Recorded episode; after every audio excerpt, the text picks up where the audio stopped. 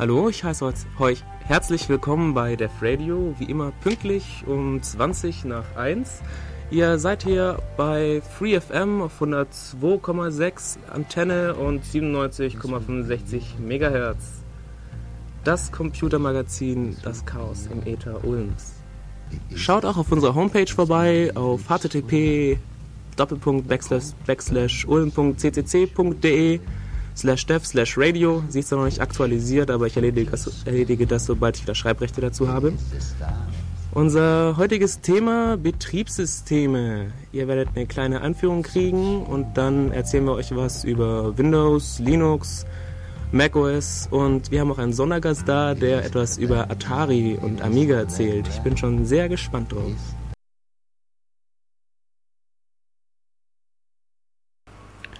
Hallo, jetzt kommen wieder die News, mit denen wir immer anfangen.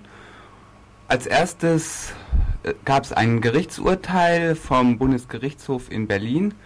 Der hat entschieden, dass 0190 Dialer, also Leute, die davon betroffen sind, nicht unbedingt dafür zahlen müssen. In diesem speziellen Fall, da war eine Frau, deren Sohn hat sich ein Programm runtergeladen, um damit schneller ins Internet zu kommen aber es war nicht erkennbar, dass das ein Dialer ist. Und dann sind 9000 Euro Telefonkosten angefallen und der, das Gericht hat jetzt gesagt, dass der äh, Telefondienstleister da mit ne Gewinn macht, also auch das Risiko tragen muss und die Kundin, die da jetzt gegen geklagt hat, also nicht zahlen muss. Und einige nehmen das jetzt schon als Beispielsurteil, um weiter gegen Dialer vorzugehen.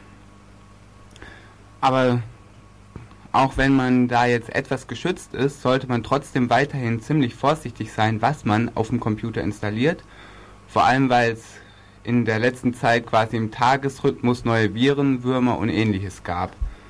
Es gab den Beagle, der inzwischen Adress Adressen fälschen kann. Er versendet fünfstellige Passwörter oder ZIP-Archive mit fünfstelligen Passwörtern, die zufälligerweise generiert werden, dass Virenscanner gar nicht überprüfen können, was da drin ist. Gleichzeitig gibt es den Netsky, auch der verfälscht Adressen.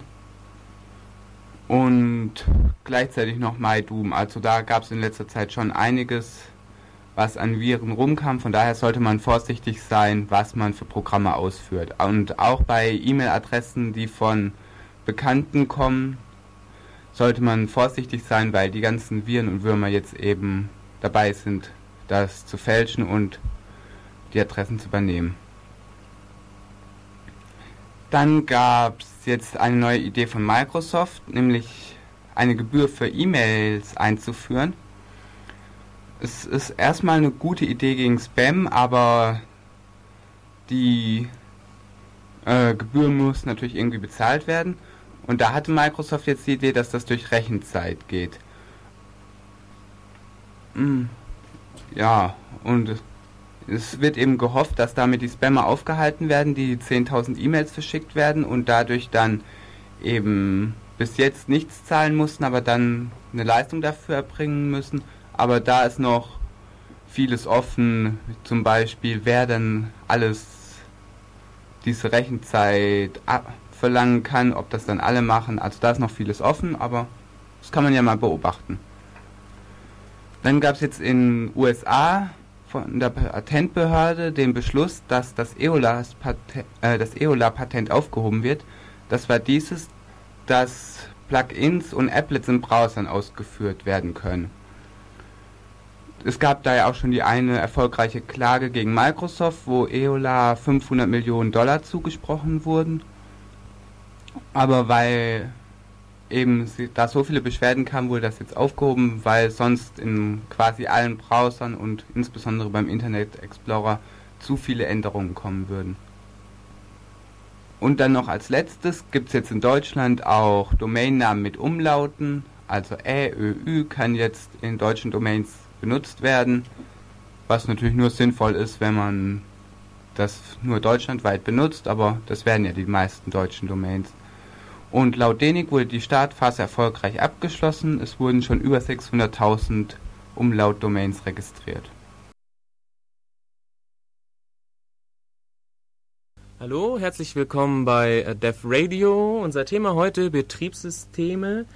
Und ich möchte euch jetzt mal eine kleine Einführung geben. Und zwar, ähm, je nachdem, für was ein Betriebssystem gebraucht wird, gibt es auch unterschiedliche ähm, Arten. Da haben wir zum Beispiel Mainframe- und Server-Betriebssysteme. Das sind welche, die besonders große Ein- und Ausgabebandbreiten haben, die für eine große Benutzerzahl geschrieben sind, ist klar. Und ähm, das sind auch Betriebssysteme, die meistens ähm, vom Netz her bedient werden. Ähm, typische Anwendungsgebiete sind, was weiß ich, Banktransaktionen oder eben äh, Mails, sie web.de oder sowas, wo man wirklich, wirklich viele User hat. Oder eben äh, Webserver. Ähm, eine weitere Art von Betriebssystem sind auch verteilte Betriebssysteme. Ähm, das ist, sieht so aus, dass du einen Rechnerverbund hast, aber der Benutzer merkt nicht, dass das eben mehrere sind, sondern ähm, man hat so äh, virtuelle Ressourcen, die dann ähm, verborgen irgendwie aufgeteilt werden. Das ist eine Art. Dann haben wir das klassische oder bekannteste Betriebssystem und zwar im äh, Desktop-Betriebssysteme, wie zum Beispiel Windows oder BOS. Das sind ähm, Systeme, die meistens eine nette GUI haben, also wo man dann als ähm, 0815-User leicht eben äh, rumklicken kann. Ähm, die Teile sind meistens leicht zu installieren und zu warten, sollten es zumindest sein. Und auch nicht immer unbedingt für den Multi-User-Gebrauch irgendwie ähm, designt. Und äh, was auch meistens dabei ist, ähm, sind, dass die Teile viele Peripheriegeräte unterstützen. Also keine Ahnung, Webcams, Scanner, Drucker, alles Mögliche. Das ist bei Desktop-Betriebssystemen so ein Ding. Dann gibt es auch äh, weniger bekannte, wie zum Beispiel Echtzeitbetriebssysteme. Ähm, das sind Systeme, die besonders schnell reagieren müssen, die also ähm, Daten in sehr engen Zeiträumen bearbeiten müssen. Ähm, Anwendungsgebiete sind hier, ähm, was war es denn? Ja, genau, Überwachungsanlagen, äh, Fertigungsanlagen und äh, das typische Beispiel Mobilbau oder ähm, Flugzeug. So, wenn die Landeklappe nicht rechtzeitig draußen ist, bringt es auch nichts mehr. Das typische Beispiel. Dann ähm, von Betriebssystemen, von denen wir regelrecht umgeben sind, sind auch die ähm, Embedded, also die eingebetteten Betriebssysteme in, was weiß ich, äh, Waschmaschinen oder Palmtops. Ähm, die sind besonders optimiert hin auf Größe oder auf Stromverbrauch, weil eben bei den Geräten, in denen sie eingebettet sind, eben die Ressourcen nicht allzu groß sind wie bei Desktop-Rechnern. Und ähm, nicht zu vergessen sind Systeme, die in letzter Zeit ähm, an Bedeutung gewinnen, und zwar ähm, Chipkartenbetriebssysteme. Ähm, die sind sehr, sehr minimal und äh, müssen halt auch ähm, mit sehr wenig Platz auskommen. Naja, gut. Ähm, Aufgaben. Aufgaben eines Betriebssystems. Was macht das so? Was kann das? Und zwar äh, habe ich da erstmal fünf Stück. Und zwar die erste ist äh, Hardware-Abstraktion. Und zwar ähm, ist das folgendermaßen, nehmen wir an, du bist ein Programmierer und du möchtest jetzt äh, eine Datei von der Diskette lesen. Dann gehört da unheimlich viel Wissen dazu, sag ich mal, um das Diskettenlaufwerk zu bedienen. Also da sind solche Sachen dabei wie ähm, Motoranlaufzeit beachten, weil der Motor ähm, braucht erst eine äh, gewisse Drehgeschwindigkeit, bevor du lesen kannst. Dann darf auch nicht allzu lang äh, laufen, weil sonst beschädigt man die Diskette. Dann ähm, ist da noch sehr, sehr viel mehr dabei. Allein bei Diskettenlesen, bei Festplatten ist es wieder anders und man hätte unheimlich viel zu tun, wenn man ähm, direkt irgendwie mit der Hardware basteln müsste und da programmieren. Deshalb versucht man das zu abstrahieren, dass man nur noch sagt, ich brauche einen Sektor oder ich brauche die Datei und dann kriegst du sie her und irgendwas anderes unterhalb der Abstraktionsschicht äh, regelt dann die ganzen ähm, komplizierten Dinge für dich. Dann ähm, weiterer praktischer Teil bei der Hardware-Abstraktion ist auch die äh, Portabilität. Portabilität. Und zwar, ähm, wenn man direkt auf die Hardware zugreift von einem Betriebssystem aus und man möchte das Betriebssystem portieren, macht das einem große Probleme, wenn man auf ein anderes System umzieht, da, da teilweise die Architektur ziemlich unterschiedlich ist. Und ähm, solche Probleme kann man vermeiden, indem man eben genügend abstrahiert. Aber das ist klar, das muss ich eigentlich nicht weiter erklären. Dann ähm, zusammen mit der Hardware-Abstraktion Disketten habe ich dann noch Verzeichnisdienste als zweiter Punkt. Und zwar, ähm, irgendwer muss ja deine Dateien organisieren und äh, wenn jedes Programm, wie es lustig ist, auf der Festplatte rumschreiben würde, würde ein heilloses Chaos entstehen und so ist auch eine Funktion oder eine Aufgabe eines Betriebssystems eben da ein Verzeichnis anzubieten und eben die entsprechenden Tools dazu. Dann Betriebsmittelzuteilung ist auch ein wichtiger Punkt. Das sind, was weiß ich, ähm, Speicher, der zugeteilt werden muss, ausgelagert werden muss, wieder freigegeben werden muss oder einfach ähm, kompaktifiziert werden muss. Und natürlich Rechenzeit. Ähm, das sind so typische äh, Ressourcendinge.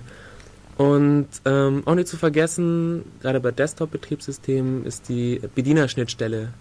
Und zwar ähm, eben, dass man das System auch bedienen kann, dass man ähm, Fehler angezeigt bekommt und nicht irgendein Hexdump, dass man durch sein Dateisystem navigieren kann und äh, Programme starten, diese auch bedienen. Und ähm, neuerdings meint man auch, dass ähm, Multimedia-Fähigkeiten schon zum Betriebssystem dazugehören, so aller Videos abspielen und das ist eigentlich schon ein fester Bestandteil ist heutzutage. Und ähm, nicht zu vergessen, Ganz wichtig äh, ist der Zugriffsschutz und äh, Fehlerbehandlung. Also ähm, es muss sichergestellt werden können, dass bösartiger Code nicht ähm, lustig auf dein System zugreifen kann.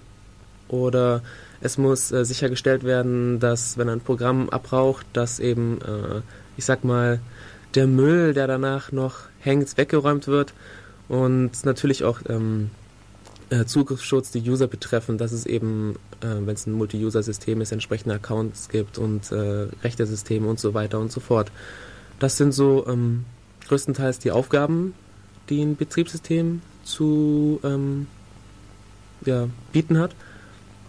Und ähm, Betriebssysteme sind ähm, grundsätzlich ähnlich aufgebaut, beziehungsweise es gibt da zwei, drei unterschiedliche Ansätze ähm, der Organisation. Und zwar ist ähm, die erste oder älteste eben ähm, ein monolithischer Kern. Ähm, das ist einfach eine Sammlung von Routinen, die ähm, von einem Programm per System Call aufgerufen werden können. Ähm, diese, diese Schnittstelle, die ist nicht hierarchisch, also jede Routine kann eine andere aufrufen und im Großen und Ganzen sind da ziemlich viele Abhängigkeiten und ähm, ja, man macht das heutzutage eigentlich nicht mehr, beziehungsweise es gilt als veraltet, so einen monolithischen Kernel irgendwie ähm, zu programmieren, weil auch schwer zu warten ist. MS-DOS ist da ein typisches Beispiel und auch Linux. Aber ähm, darauf gehe ich dann später nochmal ein, inwiefern der monolithisch ist. Dann ähm, die nächste Organisationsstufe ist dann eben äh, ein geschichteter Betriebssystemkern. Äh, geschichtet heißt, dass man ähm, Abstraktionsebenen hat. Also äh, die unterste Ebene meinetwegen ist halt ähm, direkt der Hardwarezugriff auf Prozessor äh, etc. Und die nächste Schicht ist dann von mir aus eben die Prozessverwaltung und so geht es dann Schicht für Schicht hoch, bis dann eben du eine Betriebssystem, äh, ich sag jetzt mal API hast und man kann sich dann durch die Schichten durcharbeiten, auch wieder via System Calls. Ähm, Beispielsystem, wie ist das? Äh, The System, TAE, das kam aus äh, Niederlande oder Belgien, ich bin mir nicht sicher. Das war eins der ersten und Uberon, glaube ich, auch. Aber das weiß ich jetzt nicht sicher. Dann die nächste Stufe ist ähm, ein Client-Server-Kern oder Kernel. Und zwar ähm, versucht man möglichst viel Code so viel wie möglich eben in höhere Schichten zu verfrachten und den Kern damit minimal zu halten. Der ist dann einfacher zu warten und ähm, dieser minimale Kern hat dann eigentlich nur noch die Aufgabe, ähm, Nachrichten weiterzuleiten, Prozesse einzuteilen und die zu verwalten und mehr eigentlich nicht mehr.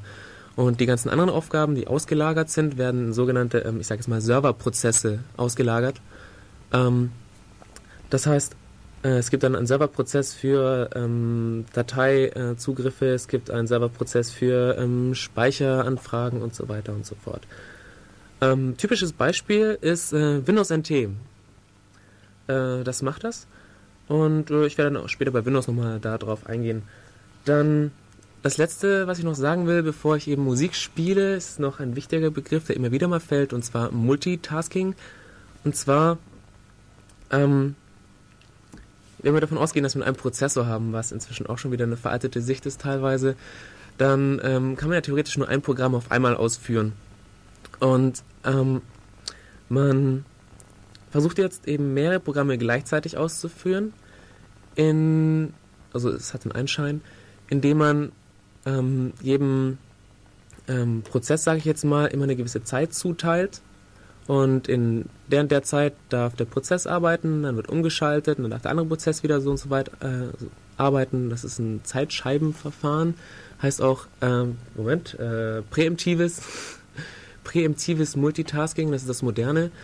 Und äh, die ältere Variante, die Windows 3.1 oder MS-DOS noch verwendet hatte, war eben das kooperative Multitasking. Das war so, da hat der Prozess so lange Kontrolle gehabt, bis er eben dann äh, den Kernel mal über eine Systemfunktion aufgerufen hat und dann konnte er gucken, welcher Prozess als nächstes dran ist.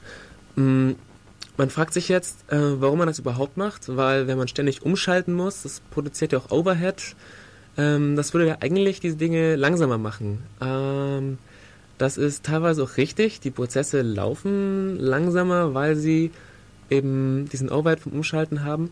Aber im Endeffekt ist es schneller, weil ähm, im groben und Ganzen warten die meisten Prozesse auf Benutzereingaben oder ähnliches. Also die Programme sind eigentlich immer mit Warten beschäftigt. In der Zeit kann man Arbeit erledigen. Und Multitasking macht Dinge einigermaßen schneller. Ähm, genau, und das war's auch schon. Jetzt habe ich fast zwölf Minuten geredet und jetzt habt ihr auch wieder ein bisschen Musik verdient. Jetzt muss ich nur schnell schauen, was was denn? Ah ja, okay. Und los geht's. Ich liebe Blue Monday. Okay, wir sind wieder zurück bei Def Radio, dem Chaos im Ulmer Äther. Uh, unser Thema, Thema, wie heute schon oft gesagt, Betriebssysteme. Jetzt haben wir mal die Fakten irgendwie geklärt und jetzt kommen wir zu den Laberthemen. Ähm, ich erzähle euch jetzt was ein bisschen was über ähm, Linux. Und zwar Linux 91, erste, erster Kernel rausgekommen, ähm, war ursprünglich als, äh, ich sag mal, kleines Unix geplant, ähm, so mehr oder weniger ein Hobbyprojekt, wenn ich das richtig mitbekommen habe, äh, ursprünglich auf dem 386er entwickelt und äh, das ist dann unter die GPL gestellt worden, also ähm, eine freie Weitergabe äh, die eben dann rechtlich geregelt ist. Also ähm, nochmal kurz zur Wiederholung, also ich kann es auch noch so ungefähr. Ähm, jeder darf Software, die unter GPL steht, eben äh, frei verbreiten. Er darf auch Geld dafür verlangen. Äh, er muss nur gewisse Sachen sicherstellen. Zum Beispiel, dass der Empfänger Zugang zu den Sourcen hat, dass ähm, also wenn er es ändert, dann muss er auf jeden Fall immer noch eine Lizenz, also diese GPL mitschicken und er muss äh, alle Rechte dem Empfänger geben, also auch das Programm ändern zu können. Und er muss es markieren, dass und was er geändert hat. Ähm, so GPL gibt es haufenweise im Internet. Ganz interessantes Thema eigentlich, die ganzen Lizenzen. Ich werde mal einen Link bei uns auf die Homepage tun www.ulm.ce slash dev slash radio. Noch nicht aktualisiert, kommt aber sobald ich meine Zugriffsrechte habe. Ähm, naja, weil äh, Linux eben unter der GPL stand und äh, im Internet ähm, sich verbreiten konnte, hat sich eben eine sehr, sehr große Userbase äh, gebildet. Und ähm, deshalb ist es anders als geplant gekommen, kann ich mal sagen. Und zwar, ähm, Linux hat sich zum Beispiel für viele Plattformen entwickelt. Ein paar habe ich mal aufgeschrieben. Ähm, logischerweise der x86, dafür ist es ja ursprünglich entwickelt worden. Dann für Alphas, für Strongarm, MIPS habe ich da PowerPC, Spark, Opteron, Amiga, PlayStation und auch den GameCube. Äh, Xbox ist klar, das ist ja eigentlich ein x86, brauche ich nicht extra zu erwähnen. Ähm, äh, das Besondere an Linux oder ähm, das Interessante an Linux, sage ich mal, hat ähm, ein Eric Raymond mal eine schöne Metapher dargestellt und zwar ähm, Äh, mit Linux ist es wie mit einer Kathedrale und einem Basar. Und zwar, äh, die Kathedrale ist etwas sehr Komplexes. Das ist dann ein zentralistischer Ansatz. Und da gibt es dann Chefdesigner und ausgewählte Programmierer, die dann eben nach einem festgelegten Plan eben diese Kathedrale, ich sag jetzt mal, entwickeln und bauen. Und ähm, äh, Windows kann man damit vergleichen. Und äh, beim Bazar geht's anders zu. Äh, da habe ich wieder so eine schöne Metapher und zwar ähm, ein Händler geht in den Wald und holt sich ein Stückchen Holz. Das ist zu vergleichen mit äh, ein Programmierer setzt sich zu Hause an seinen Rechner und schreibt ein kleines Programm, was er schon immer mal haben wollte. Und dann geht der Händler auf den Bazar und äh, bietet das Holz an. In diesem Fall ähm, stellt eben der Programmierer dann sein kleines Programm ins Internet. Und äh, wie der Händler dann einen Holzschnitter, Holzschnitzer trifft, der eben dieses Holzstück abkauft, so gibt es vielleicht irgendjemanden im Internet, der sich das Programm runterlädt und eben zu Hause auf seine Platz zieht. Und ähm, diese Holzschnitzer macht dann aus diesem Stück Holz eine wunderschöne Statue. Und so ähm, schreibt eben der Programmierer, der dieses Programm jetzt zu Hause auf seinem Rechner hat, ähm, das Programm nach seinem Gutdünken ein bisschen weiter, findet noch ein paar Fehler, bessert die aus und ähm, bastelt dran rum. Und ähm, die Statue kommt dann irgendwann zu einem Lackierer. Und ähm, das Programm, unser Programm wird wieder ins Internet gestellt und jemand lädt es wieder runter. Und dann irgendwann ist die Statue lackiert und wunderbar und super. Und der äh, Holzhändler kann sie wieder kaufen und kann sich an, an seinem wunderbaren Produkt, das eben jetzt gewachsen ist, äh, erfreuen und ebenso ist es dann auch mit dem Programm. Ähm, der ursprüngliche Autor findet es vielleicht wieder und dann sind dann Haufen Sicherheitslücken raus und es ist erweitert und er kann sehen eben, wie sein Programm weiterentwickelt ist. Es ist quasi ähm, kein zentralistischer, sondern eher ähm, ein evolutionärer Ansatz. Dann ähm, Linux hat sehr, sehr viel von ähm, Unix, sag ich jetzt mal, geerbt. Das ist jetzt nichts Neues. Ähm, typischerweise halt die Tools, GCC und ähm, System 5 und BSD, je nachdem, sind halt auch dann je nachdem äh, stark vertreten. Und es hat halt auch äh, nicht nur die Tools, sondern auch die Philosophie geerbt. Ähm, und zwar kann man die Unix oder Linux-Philosophie, sage ich jetzt mal, in drei Sätzen formulieren. Und zwar der erste ist Small is beautiful, also klein ist schön.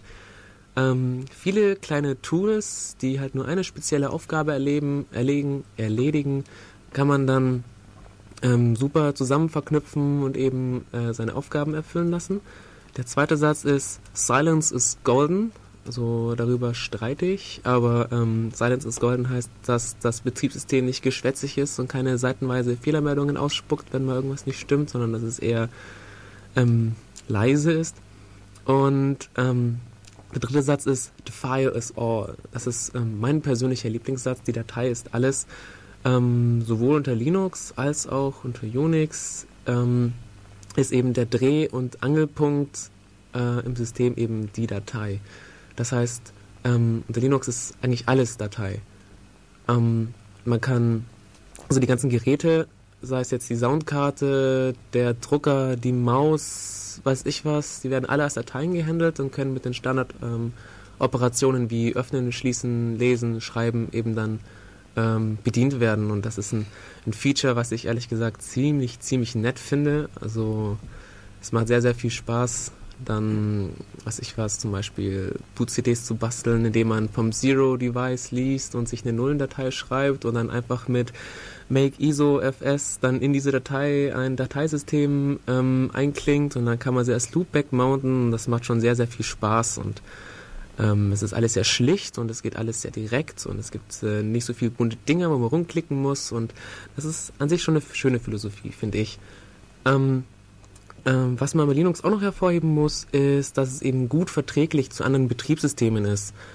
Ähm, es lässt sich problemlos neben, was ich was, macOS, Windows, DOS, neben allen möglichen Betriebssystemen installieren und kann auch auf eine Vielzahl von Dateisystemen zugreifen was eben sicher auch daran liegt, dass äh, die Userbase von Linux und auch Derivaten, sage ich jetzt mal, entsprechend groß ist und es auch immer so ein bisschen nebenher existiert. Ähm, Linux ist auch hoch standardisiert, also es erfüllt ähm, alle möglichen Standards und es ist sehr offen, sage ich mal, nicht so wie andere Betriebssysteme.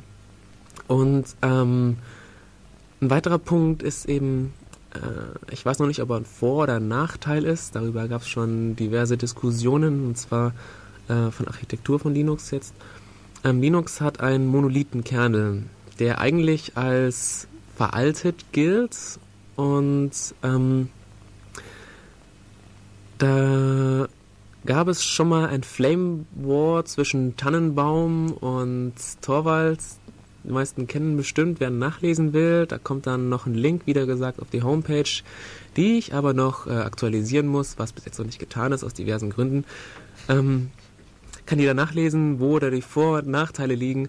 Ähm, auf jeden Fall so viel zur Rechtfertigung. Ähm, Linux ist auf dem 386er entwickelt worden und das ähm, war eigentlich ein langsames System und da muss man auf Geschwindigkeit gucken und monolithische Kernel sind einfach schneller als irgendwie Microkernel, Client-Server, was ich was, wo dann eben ziemlich viel ausgelagert ist. Ähm, genau.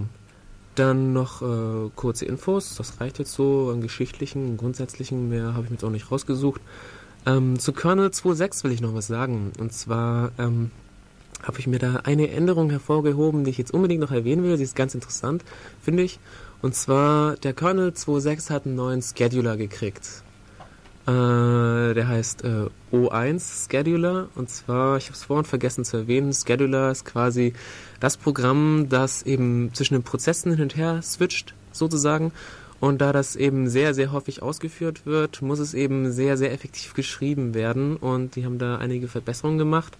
Ähm, zum Beispiel der Name O1, der hat eben die Komplexität 1, sage ich mal.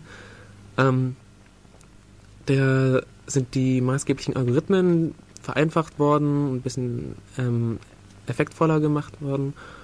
Ein effektvoller ist Schwachsinn, aber ihr wisst, was ich meine. Und ähm, der Kernel 2.6 ähm, fühlt sich auch insgesamt flüssiger an. Das liegt daran, dass er jetzt zum Beispiel interaktive Prozesse eben anderen langatmigen Prozessen bevorzugen. Das heißt, gerade da, wo es eben schnell gehen muss, wo man klickt und möchte eben dann gleich ein Ergebnis sehen, da wird dann ähm, bevorzugt und hat eben schnelle Ergebnisse. Und dazu kommt eben, dass sie jetzt ähm, die Thread-Wechsel, sag ich jetzt mal, erhöht haben und zwar von 100 Hertz auf 1000 Hertz. Das heißt, ähm, die wechseln durch eben 1000 Mal pro Sekunde und dadurch fühlt sich das System einfach noch ein bisschen ähm, äh, reaktiver an. naja, ähm, für den das interessierte Algorithmus ist eigentlich ganz einfach. Er basiert auf, äh, vom Prinzip her auf zwei linearen Listen. Die eine sind die, äh, beinhaltet die Prozesse oder Threads, je nachdem, die noch ähm, bearbeitet werden müssen und im anderen sind die, die schon sind. Und wenn einer bearbeitet ist, kommt dann ein anderen und wenn der eine leer ist, wird einfach wieder umgetauscht und so läuft das Spielchen von vorne.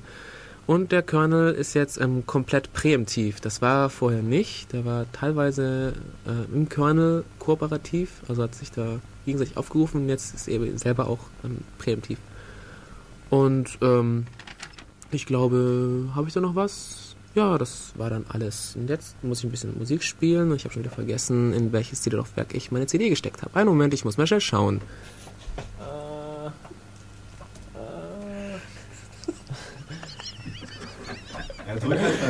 Ich, ich hab's schon. Okay, CD2 ist es. Ja, willkommen zurück bei Dev Radio mit der Sendung über Betriebssysteme. Nach Linux kommen wir nun zu einem leicht verwandten Betriebssystem, nämlich macOS. Also macOS, für diejenigen, die das nicht wissen, ist das Betriebssystem, das auf diesen Apple-Rechnern läuft, die eben statt einem x86er Prozessor, also von Intel oder AMD meistens, eben einen PowerPC von IBM oder Motorola enthalten. Zur Geschichte von macOS noch etwas. macOS ist lustigerweise eine, eine Art Mischmasch verschiedenster Betriebssysteme. Also es gab von Apple früher, so 80er Jahre, späte 80er Jahre, erstmal Betriebssysteme, die sie einfach nur OS genannt haben, mit verschiedenen Versionsnummern, die damals auf einem noch ganz anderen Prozessor, nämlich den 68K-Prozessor lief. Denn das war mehr oder weniger eine Eigenentwicklung. Mit der Zeit gab es dann eben Probleme, diese Eigenentwicklung weiterzuentwickeln, vor allem da sie eben zu, da Apple eben zu dem PowerPC gewechselt ist und sie mussten eben teilweise das Betriebssystem sowieso umschreiben. Und dann gab es eben Bemühungen, inzwischen den Lauf der Zeit eben wieder ein bisschen einzuholen und eben auch ein modernes Betriebssystem zu kriegen. Da gab es dann mehrere Versuche in Apples, bei Apple selber. Also es gab ein Blue System, Yellow System, alles Versuche, ein modernes System hinzukriegen. Das ging teilweise nicht und man war inzwischen, nachdem man eigentlich als eine der ersten großflächig, ja, für damalige Zeit großflächig äh, GUI-Betriebssysteme überhaupt eingeführt hatte, inzwischen mit den Features teilweise ein bisschen hinterher. Und dann musste man sich eben Betriebs äh, eine Firma einkaufen. Es gab damals äh, verschiedenste Bemühungen. Es gab Ideen einer Zusammenarbeit mit Microsoft und NT ein bisschen zu übernehmen. Es gab Überlegungen von Sun Solaris zu nehmen. Es gab Überlegungen, BEOS zu geben. Das wurde heute schon erwähnt. BEOS war eigentlich ein ziemlich cooles Multimedia-Betriebssystem, das sich eben auch teilweise dadurch auszeichnete, dass das Dateisystem Metadaten zu den Dateien gespeichert hat. Das heißt, äh, normal, zum Beispiel im Explorer, ist eine Bilddatei halt eine Bilddatei und wenn man Glück hat, wenn man ein entsprechendes Modul installiert hat, dann hat das Ding auch eine Größe und ein Format und man kriegt eine Vorschau hin und für MP3s oder andere Tondateien braucht man unter Umständen ein anderes äh, Modul. Wenn man sich irgendwo eine E-Mail gespeichert hat, dann kann der Explorer damit dieser E-Mail zum Teil auch nichts anfangen. Es ist einfach nur eine x-beliebige Textdatei. Und BEOS hatte eben mit BFS äh, schon im Dateisystem die Möglichkeit, Metadaten, also über die eigentlich enthaltenen Informationen, Informa äh, Informationen zu enthalten und dann konnte eben das Dateisystem auch schon Suchfunktionen anbieten, dass man sagen konnte, ja, ich hätte gerne alle Dateien, die zufälligerweise eine E-Mail sind, die von dann und dann stammt und vielleicht noch von diesem oder jenem abgeschickt wurde und es konnte das eben. Du redest äh, in der Vergangenheitsform, aber ähm, auch wenn B von Palm, glaube ich, aufgekauft worden ist, ist es so, dass sich da einer Lizenz für fünf Jahre oder so erschlichen hat und ähm, jetzt eben ähm, OpenBOS sozusagen weiterschreibt und es wird noch teilweise weiterentwickelt. Also ja, es wird eigentlich in zwei Richtungen weiterentwickelt. Einerseits gibt es noch eine kommerzielle Weiterentwicklung von BIOS, nennt sich CETA. Hm. Das soll irgendwann einmal funktionierend rauskommen. Es gibt OpenBIOS, was zurzeit auch noch ein bisschen Probleme hat. Aber um es ein bisschen den Faden noch zu kriegen zu macOS, möchte ich, möchte ich jetzt noch zu dem Betriebssystem kommen, das dann von Apple aufgekauft wurde, nämlich NextStep. Genau, also die Firma Next. Die wurde nämlich von dem Apple-Gründer oder einem der Apple-Gründer Steve Jobs aufgebaut, nachdem er die Firma wegen diversen Differenzen verlassen hat und dabei auch noch ein paar der besten Mitarbeiter mitgenommen hat, wurde eben dieses Jobs wieder reingekauft. Und das war eine der Grundlagen. Also wie gesagt, es gab das alte OS von Apple, es gab Next, das dazugekommen ist. Und was auch noch dazugekommen ist, war BSD. Also BSD steht für Berkeley Systemdistribution, war, also ist ein Unix und war eben eine Distribution der Universität Berkeley. Und macOS, also Next genau gesagt, hatte schon früh äh, Verbindung mit BSD. Also Next hat BSD 4.3 übernommen. Das neue macOS, das dann später mal macOS 10 werden sollte, hat dann auch noch Teile von BSD 4.4 übernommen. Und was man jetzt hat, ist mit macOS 10 ein System, auf dem ähm, Programme für macOS 9, also das alte macOS laufen, auf dem Programme laufen, die macOS 10 aware sind, also die für macOS 10 geschrieben wurden, mit schöner GUI und allem. Und es laufen eigentlich die meisten BSD, Unix, Linux Standard-Tools, auch wenn man sie teilweise neu kompilieren muss. Das hat dazu geführt, dass eben eine Unmenge von Open Source Programmen, die früher vor allem für Linux da waren, die man auf macOS einfach neu schreiben musste und nicht einfach nur neu kompilieren, jetzt auch vorhanden sind. Also es gibt äh, die gängigen Open Source Browser, es gibt GIMP zum Beispiel, man kann sich sowohl K-Office als auch OpenOffice installieren und noch ein paar andere. Also die meisten Tools, die man so als Linux-User gewöhnt ist äh, zu benutzen, um eben mit dieser Windows-Welt zurechtzukommen, gibt es auf macOS auch. Auch wenn man natürlich, wenn man, wenn man unbedingt will, auch ähm, MS Office von Microsoft installieren kann und dafür ordentlich Geld zahlen kann, wenn man unbedingt will. Nun, macOS, wie zeichnet, wodurch zeichnet sich inzwischen aus? Also strukturell ist noch eine Besonderheit dazugekommen. Es gab nämlich zusätzlich zu diesen monolithischen Kernel-Entwicklungen, die Mev ja schon erwähnt hat, auch die Idee, möglichst kleine, Mikro-, teilweise auch Nano-Kernel zu bauen, die dann teilweise nur noch auf vier oder fünf Funktionen bestehen und als Grundlage dienen sollen. Und eines dieser Projekte war eben Mach-Kernel, was bei Apple dann eine Zeit lang als New Kernel, also mit NU, gehandelt wurde. Das, schön, äh, das war deshalb bei Apple deshalb so praktisch, weil eben der Mach-Kernel eine minimale Abstraktion von der Hardware geliefert hat und man damit Programme, die eigentlich für den 68K-Prozessor gedacht waren oder auch für PowerPC, eben nicht mehr wissen mussten, was genau darunter liegt.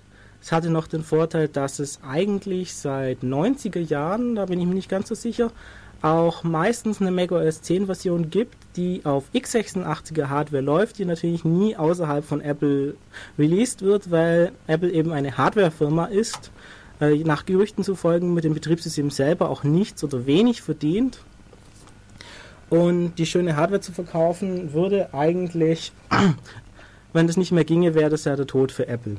Nun etwas zu dem Betriebssystem noch zu sagen. Also Unterschiede zu, sagen wir, Windows oder Linux auf der Oberfläche. Also im Gegensatz zu Windows hat im macOS eine einzige Menüzeile ganz oben am Bildschirm, was viele User am Anfang etwas schockt.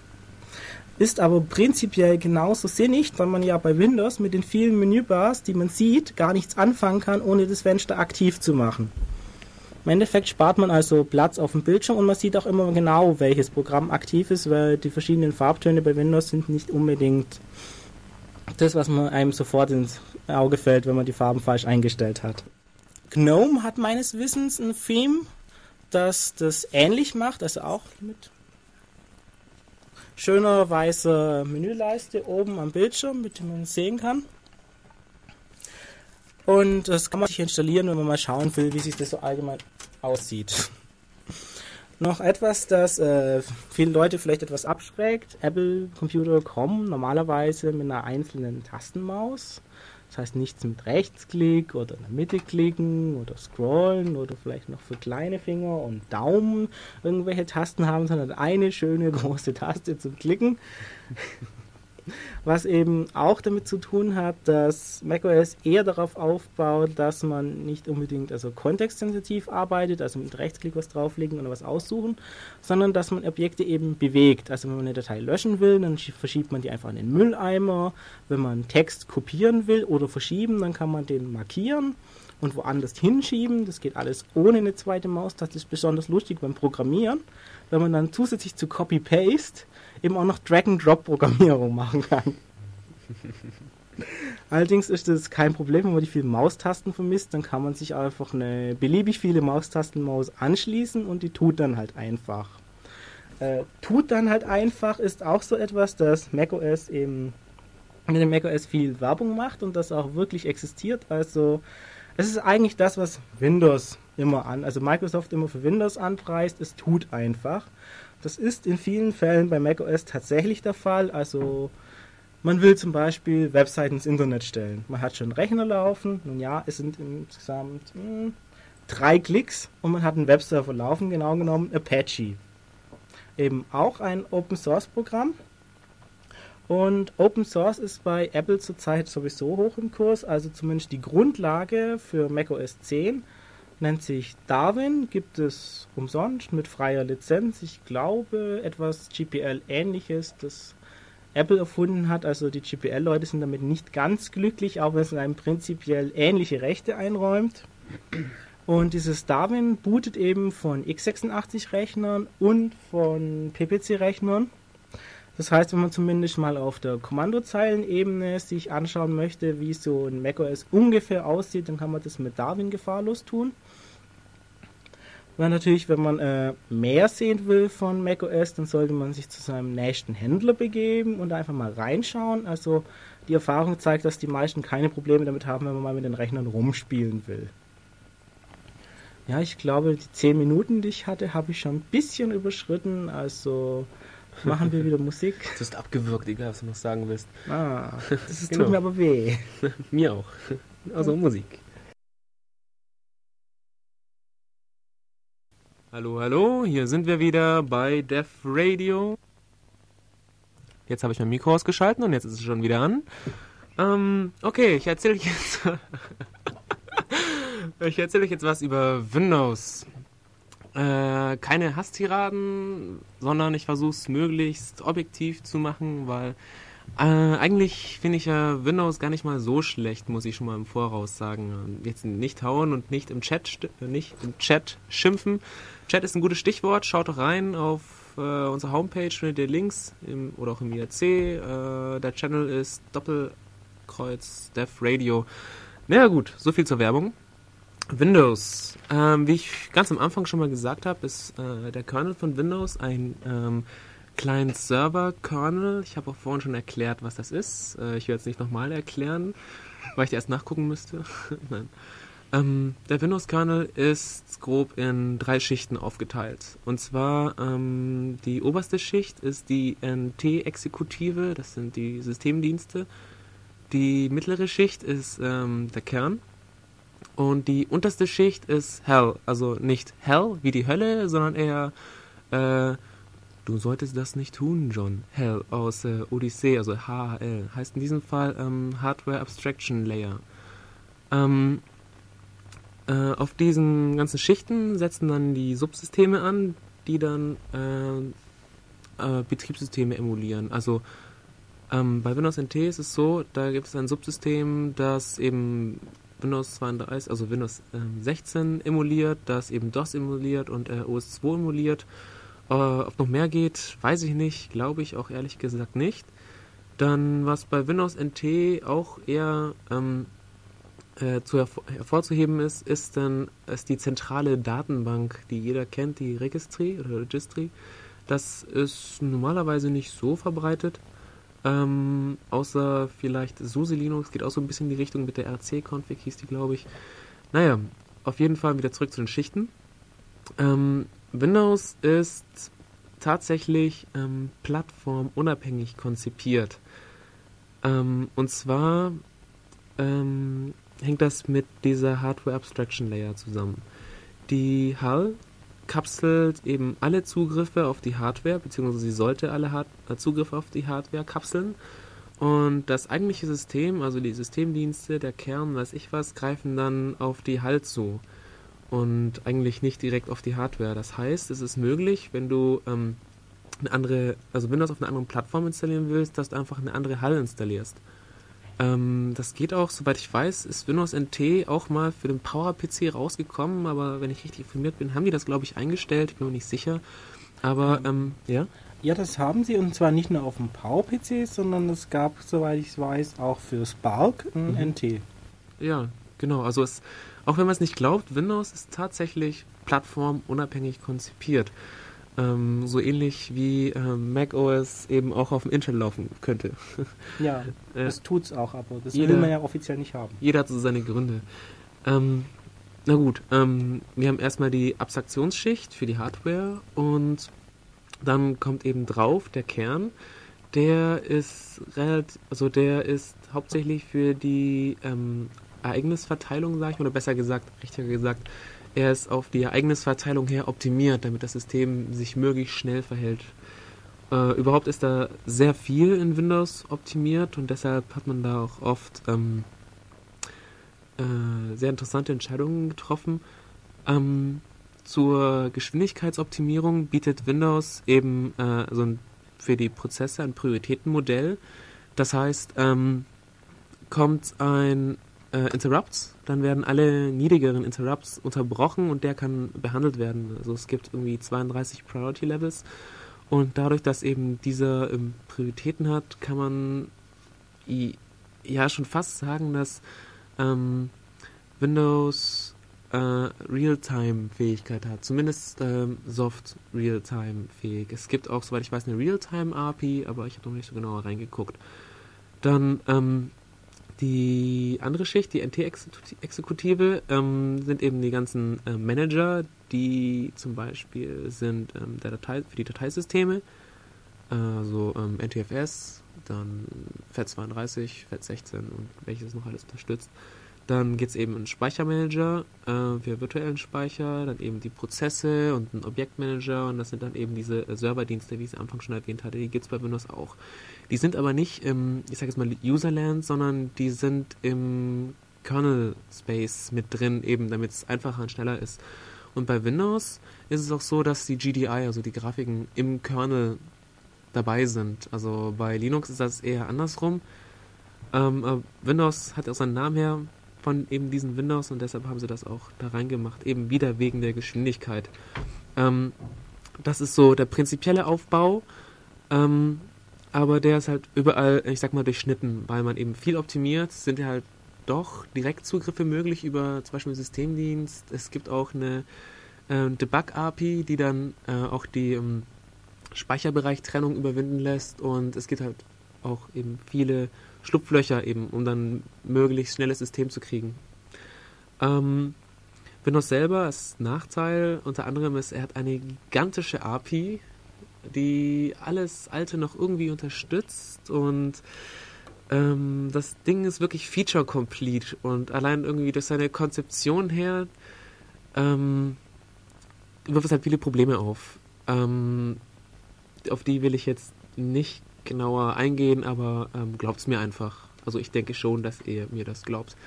Ähm, jetzt möchte ich ein bisschen Pause machen und spiele gleich wieder Musik, weil ich denke, ich habe genug über Windows gesagt. Alles andere kann man sich ja denken. Also los geht's. Hallo, hier sind wir wieder ähm, bei Dev Radio.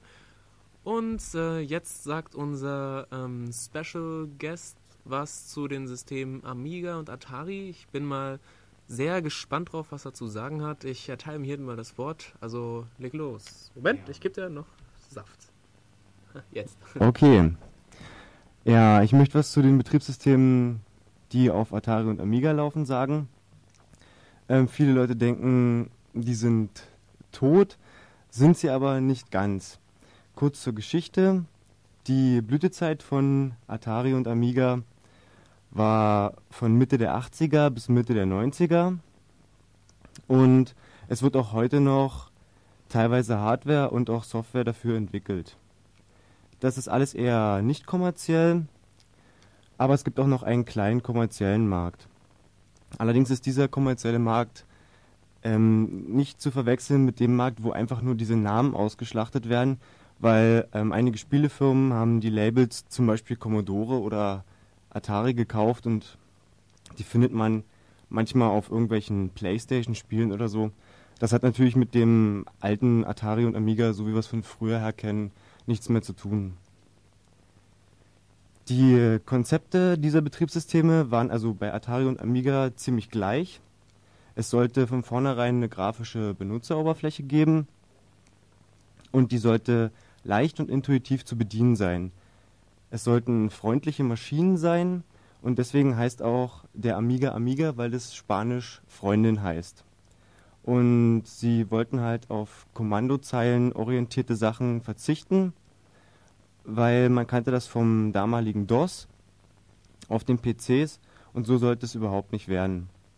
Und auf den PCs war zu dem Zeitpunkt, wo diese Maschinen rauskamen mit diesem grafischen Betriebssystem, bei DOS ja eigentlich gar nicht dran zu denken, dass man irgendwie eine Maus benutzt und Icons klicken kann und so.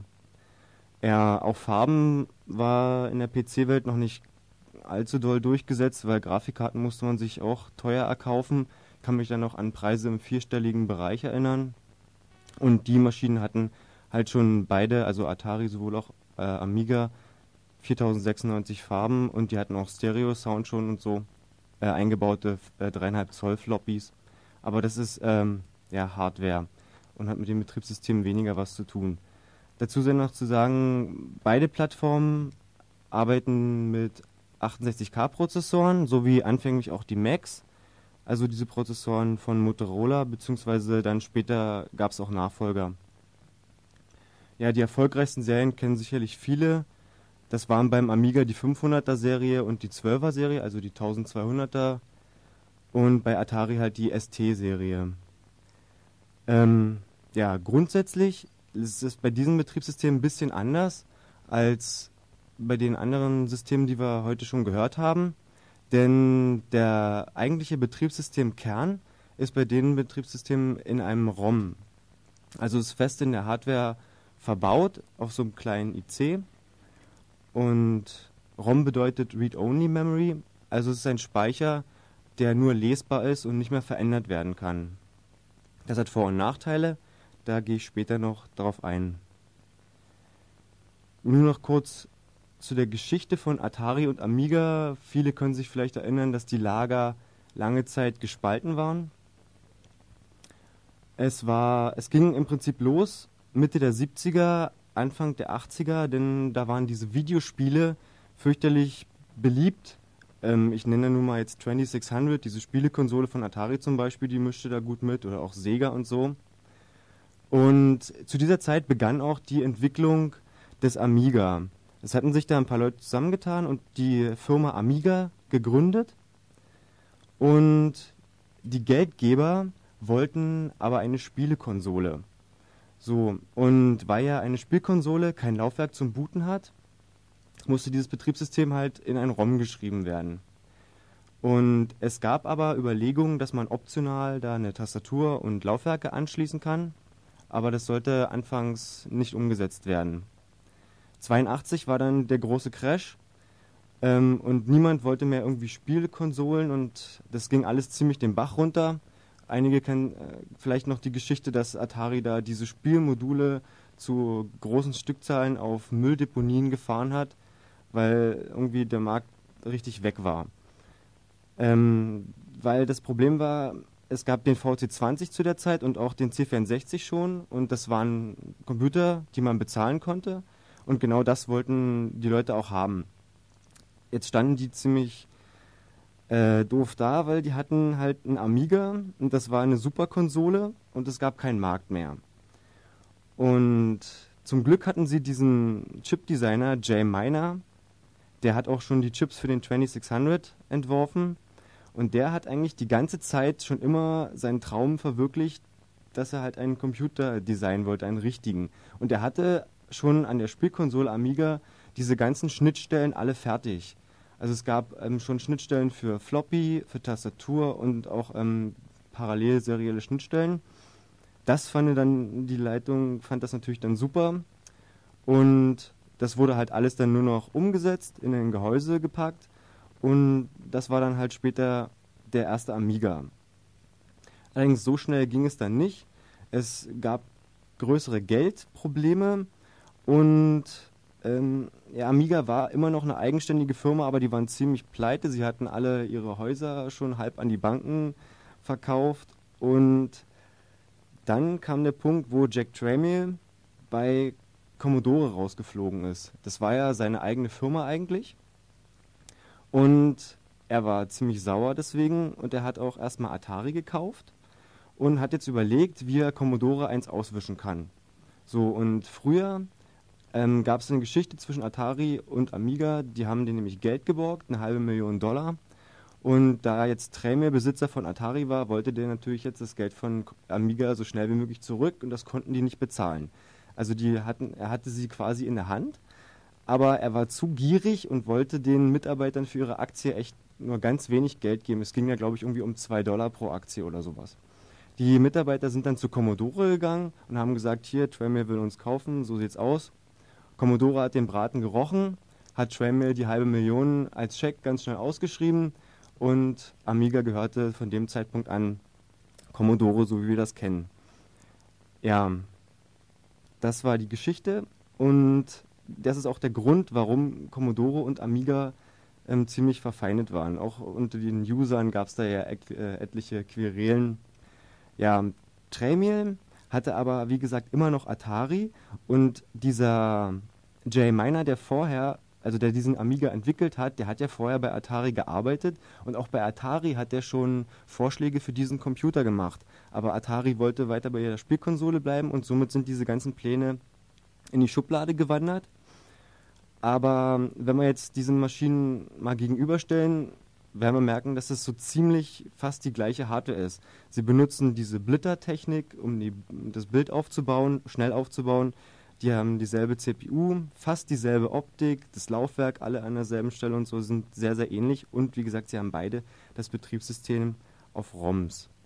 Ja, jetzt kommt kurz eine kurze Musik zu dem Thema und danach gehe ich näher auf die Betriebssysteme ein.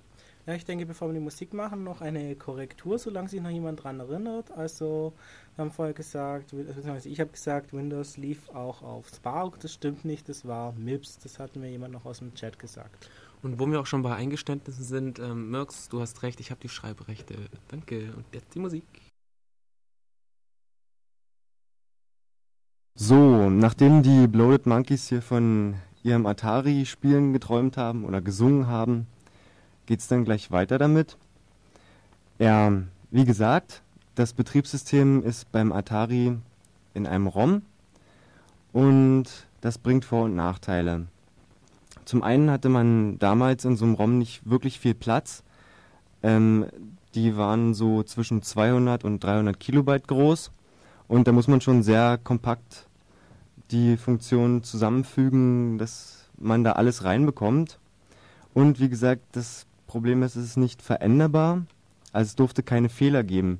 Weil wenn n tausend Stück davon ausgeliefert sind und dann fällt denen irgendwie ein, die haben da irgendwie ein Problem, man kann Dateien nicht kopieren oder so, dann wird es richtig schwierig. Dann muss man irgendwie eine Rückholaktion starten, das kostet richtig viel Geld. Und deswegen ist das schwierig. Das nächste Problem ist, wenn man ein Update des Betriebssystems haben möchte, dann kann man nicht einfach, so wie das heute üblich ist, ähm, von irgendeinem Medium booten und sich das installieren, sondern man muss die Hardware ändern. Dazu muss man diese ROMs ausbauen und sich neue einbauen. Dann stößt man wieder auf ein Problem, dass es ähm, Inkompatibilitäten zwischen diesen Betriebssystemen gab. Also zum Beispiel war es ähm, sowohl beim Amiga als auch beim Atari so, dass Spiele auf den unteren äh, Versionen der Betriebssysteme sehr gut liefen, beziehungsweise auch da anfänglich programmiert wurden, weil zu Beginn für die Maschinen sehr viele Spiele programmiert wurden. Und darum ist es halt ein Problem, wenn man jetzt eine neuere Version hatte, dann liefen die manchmal nicht mehr oder stürzten permanent ab. Und da hatten sich dann Leute so Sachen ausgedacht, dass man da mehrere Betriebssysteme einbauen kann und die dann mit einem ganz normalen Schalter umschalten kann. Ähm, ich habe es zum Beispiel beim Amiga auch so, ich habe da drei verschiedene Versionen und die kann ich halt umschalten und da ist man eigentlich aus allem raus. Allerdings äh, gibt es auch Vorteile und das ist die Geschwindigkeit. Viele kennen es ja, wenn sie ihren Rechner booten, dann haben sie da erstmal eine Minute oder auch länger zu sitzen und müssen warten, bis das Betriebssystem fertig ist und bis alles initialisiert ist und bis die Grafik da ist und man endlich losarbeiten kann. Bei dem Betriebssystem hier war das nicht so. Man hat den Rechner im Prinzip eingeschalten und es stand im Prinzip so gut wie sofort das Betriebssystem an. Atari hat sogar aus dem ROM Grafik geladen, also man hatte sofort einen Desktop, diesen grün den kennen vielleicht einige. Und bei Amiga musste man ähm, diese Programmteile noch nachladen per Diskette oder Festplatte. Ja, das Atari-Betriebssystem heißt TOS und das steht als Abkürzung für The Operating System. Also man hat da den Mund ziemlich vollgenommen und gesagt, das ist das Betriebssystem. Anfänglich gab es da auch namentliche Bezüge zu dem damaligen Check, äh, Chef Jack Tramiel und nannte es dann Tramiel Operating System. Und die erste Version von diesem Betriebssystem wurde noch von Diskette gebootet. Also man musste halt immer diese Startdiskette irgendwie haben. Und das wurde dann aber sehr schnell geändert. Und ab der Version 1.2 war das dann in einem ROM.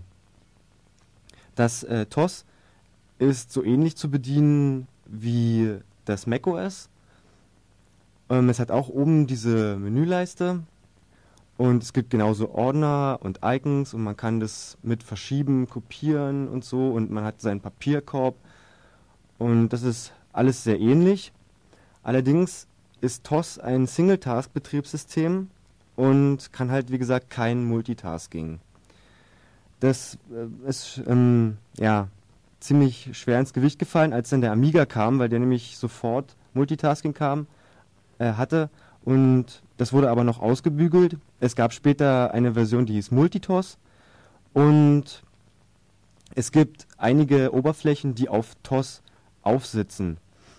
Zum Beispiel kennt man da das KOS oder Magic. Das sind sozusagen Oberflächen, die drüber liegen und die dann diese Multitasking-Fähigkeit ähm, bieten. Das ist, macht die Maschine nicht wesentlich langsamer. Also man hat immer noch in 10 Sekunden ungefähr sein System gebootet und kann, so, und kann losarbeiten.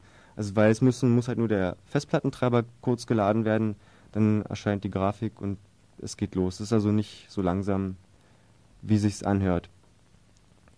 Ja, TOS wurde weiterentwickelt bis zur Version 4.92, das war 99 und dann war halt Schluss. Allerdings gibt es noch, wie gesagt, diese Firmen, die diese Aufsätze für dieses TOS ähm, produzieren bzw. Pro programmieren, die arbeiten da noch weiter dran, beziehungsweise arbeiten auch nicht kommerziell freie Entwickler an solchen Systemen. Magic ist kommerziell im Moment noch und das ist von Application Systems Heidelberg und das wird auch noch verkauft. Das kann man da bei denen auch im Online-Shop noch kaufen, habe ich mal nachgeschaut. Das kostet im Moment 100 Euro, das ist ziemlich teuer. Aber wer alte Versionen hat, der kann auch ein Update kaufen, das ist dann irgendwo bei 30 Euro. Ähm, wer höhere Versionen hat, der bekommt die Updates dann auch kostenlos. Ja, das Multitos für den Milan, das ist ein Atari-Clone, das ist frei zu haben. Und es gibt auch einige Linux-basierende Distributionen für den Atari und die Atari-Clones. Ähm, Atari-Simulationen gibt es auch für, ich würde mal sagen, fast alle Betriebssysteme, die wir heute genannt haben. Und wer halt die Hardware direkt nicht zu Hause hat, der kann sich das auf seiner Maschine emulieren. Die aktuellen Modelle von Atari sind halt immer noch der Falcon. Dafür gibt es Beschleunigerkarten.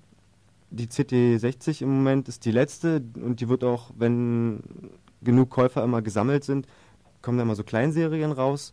Also da hat man gute Chancen ranzukommen. Es gibt viele kompatible Clones, die heißen zum Beispiel Hades, Medusa und Milan.